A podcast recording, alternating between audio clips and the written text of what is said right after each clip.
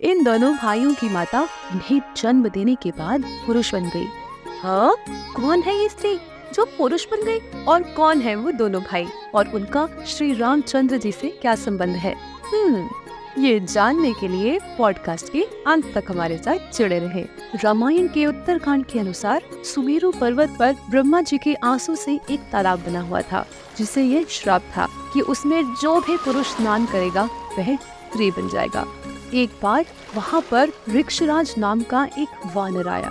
कहते हैं, उसका जन्म ब्रह्मा जी के तिलक से हुआ था। उसका शरीर मनुष्य सा और मुख और पूछ वानर की सी थी। वह वन में रहता हुआ राक्षसों का दमन करता था, अतः उसे अपनी शक्तियों पर बहुत घमंड हो गया था। अपनी उन्हीं शक्तियों के मद में चूर वह वानर बिना किसी भाई के उस तालाब में कूद गया और जब वह बाहर आया तो एक अत्यंत सुंदर स्त्री बन चुका था। अपना यह रूप देखकर वह आश्चर्यचकित रह गया।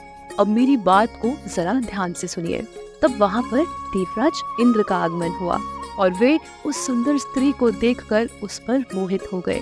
उनके कामुकता से उत्पन्न हुआ उनका तेज उस सुंदर स्त्री के बालों पर पड़ा जिससे एक वानर पुत्र का जन्म हुआ, जिसका नाम था बाली।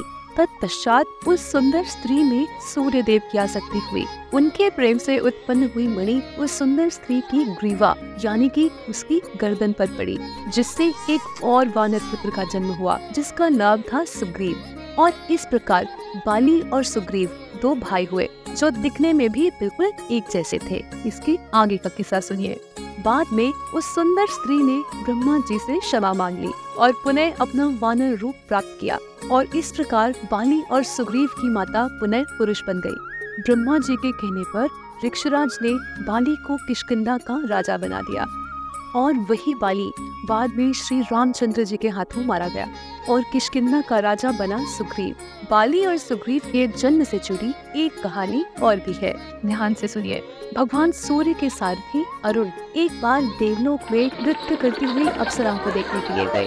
पर क्योंकि उस सभा में देवराज इंद्र के अतिरिक्त अन्य किसी भी पुरुष का जाना वर्जित था, इसीलिए अरुण देव ने एक अत्यंत सुंदर स्त्री का रूप धारण किया, अरुणी देवी। और जब वह स्त्री उस सभा में गई तो उसे देख कर देवराज इंद्र उस पर मोहित हो गए। और उन दोनों के समागम से जन्म हुआ वानर पुत्र बालिका, जिसे देवराज इंद्र के कहने पर उन्होंने महर्षि गौतम की पत्नी अहल्या को दे दिया। अगले दिन अरुण देव ने सारी घटना सूर्य देव से कही। अब सूर्य देव ने भी अरुणी देवी का आकर्षक रूप देखने की इच्छा प्रकट की। अरुण देव के स्त्री रूप धारण करते ही सूर्य देव भी काम उत्तेजित होकर उस पर मोहित हो गए और उनकी रति क्रिया से जन्म हुआ वानर पुत्र सुग्रीव का। और उस पुत्र को भी देवी अहल्या को दे दिया गया। इस प्रकार पानी और सुग्रीव दो भाई हुए। आज का पॉडकास्ट तो यहाँ पर समाप्त हुआ।